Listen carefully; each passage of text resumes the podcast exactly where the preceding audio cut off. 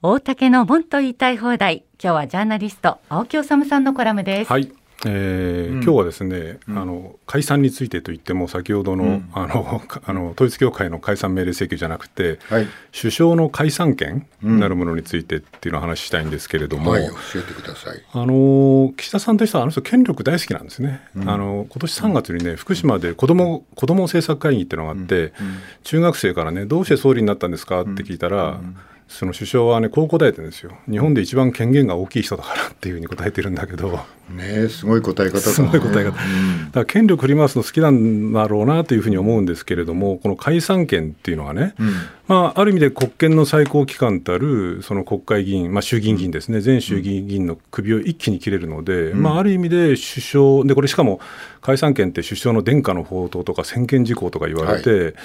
まあ、ある意味で本当に首相が持っているまあ最高度の権力のうちの一つで,、でしかも嘘をついても構わないみたいなことまで言われてるんだけれどもそうなんです。解散については嘘をついても構わないとか言われてるんですけれど、しかしこう解散って本当にそんなにねでしかも会見でちらニヤニヤ笑いながらちょっとね思わせぶりなこと言ったりもしたじゃないですか。で今もまさにこう解散風を吹かしたり止めたりしてるわけじゃないですか、で今回の統一教会の解散命令請求も、その解散に向けた動きじゃないかなと言われてるんですけれど、こんなにこう解散権ってものを振り回していいのかっていうところなんですけどね、これご存知の方多いと思うんですけれども、憲法にね首相の解散権なんて明示した規定はないんですよ。えそうなの？ないんですよ。であの解散について書かれているのは、まあ、明確に書かれているのは、まあ、2つ、まあ、1箇所はね69条に、うん、要するに内閣は衆議院で内閣不信任案が可決されたり、うん、あるいは信任決議案が否決されたときについては、うん、その衆議院が解散するか、うん、えー、総辞職をしなくちゃいけないって定めてる、これ69条なんですね。でこれがまあ基本的に1箇所あるだけで、ただ一方であの憲法7条に、内閣の助言と承認に基づく天皇の国事行為の一つとして衆議院を解散することと。書かれていて、これがまあ長年かけてその首相の解散権を根拠とされてきたんですね。であのこれ僕の知識だけじゃなくてあの芦部信義さんっていう、まあ、あの亡くなってるんですけども、まあ、戦後のこう憲法学の大家って言われてた、芦部信義さんの憲法っていう本が岩波書店これまあ司法試験なんかでも必ず必須のテキストになる本なんですけれども、うん、この芦部信義さんの憲法っていうのを読んでみると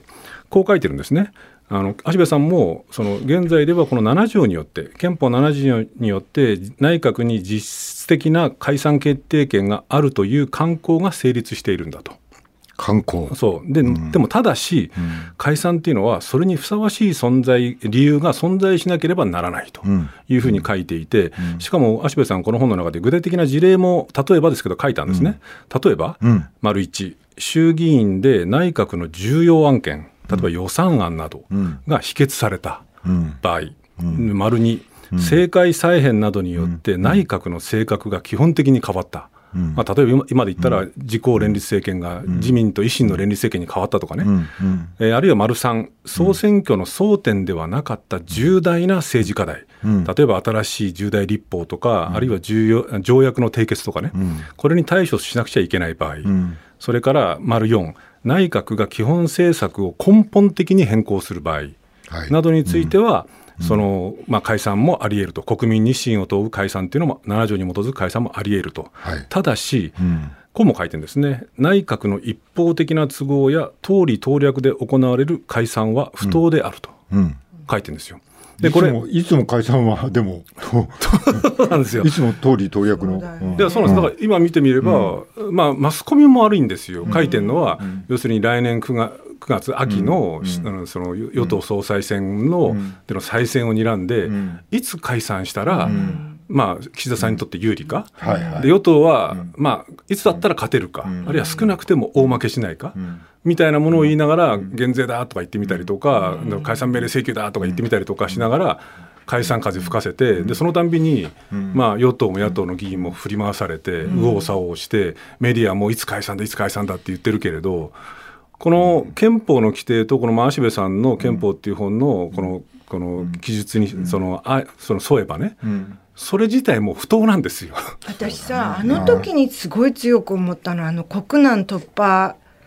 解散って。あれってさだってそのミサイル撃ってくるのって今に始まったことじゃないし、うん。うん。超少子高齢化も今に始まったことじゃないのに、うん。大変じゃんみたいな感じになって、だからだからあれも安倍さん、まあ、だから安倍さんあたりから本当にその傾向強まっちゃったんだけれど、うん。要するに理由、だからその理由は後付けでいいと、うん。今やったら勝てる、うん。今やったら与党に有利だ、あるいは今やったらうん。政権の維持にとっていいみたいな時に解散をし、うん。理由は後付けで国難突破だとか、うん。その減税だとか、うん。消費税のなんかこう、ね、その増税あの、なんとかなこう先送りをうん。国民に判断を問うんだっていううん。理由は後でつけてくるんだけど、でもほんそうなっちゃってそうそう。だから本来であればやっぱり解散っていうのは、うんそんなそのあの党利党略とか一方的な都合、与党の一方的な都合でやるのはこれ不当なんですよね。なので、やっぱりこの政府っていうかあの首相の解散権っていうのは殿下の宝刀だとか専権事項だなんていうふうにマスコミも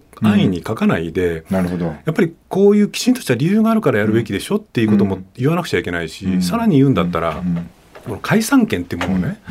もう少し明確にうん。どういう場合だったら解散ができるのかっていうような形でうん。制約する、はい。あるいはこうもうちょっとこう基準をきちんとするような、うん例えば法律であったりとか、うん。与野党のきちんとした申し合わせだったりを作らないと、うん。これだって与党が一番都合のいい時に解散できるようなことを繰り返したら、うん。それは永久に政権交代なんて起きにくくなっちゃうんですよね。だからあれだよね、あのそのその解散しなくいまでも、うん。解散風を吹かせただけで、い野党はね、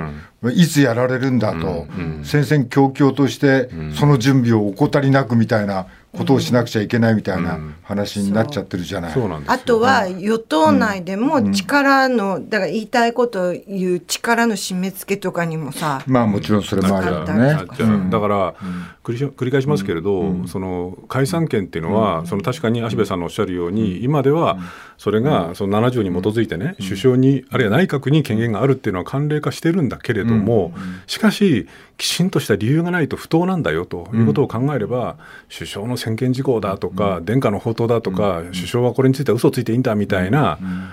ものの言い方をね、メディアはしないで、首相解散に値するその正当な理由、それほど重要なあなた大義は何なんですかっていうことをやっぱり常に問いかけておかないと、本当に好き勝手好き放題自分たちの都合で解散時期選んで、後で理由なんかつけてきてっていうことがまかり通ると、やっぱり憲法のね、ねメディアがやってもらいたい野党がちょっとおかしいんじゃないかっつったら、お前ら腰抜けだなって言われちゃうんだからさ。そうそうそうそうあとあれだよね、ん。あのー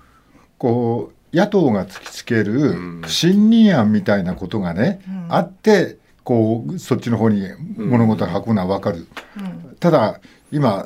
一党虚弱じゃない、うん。だから野党にその不信任案を出すようななんか力がなくなっちゃってるから、余計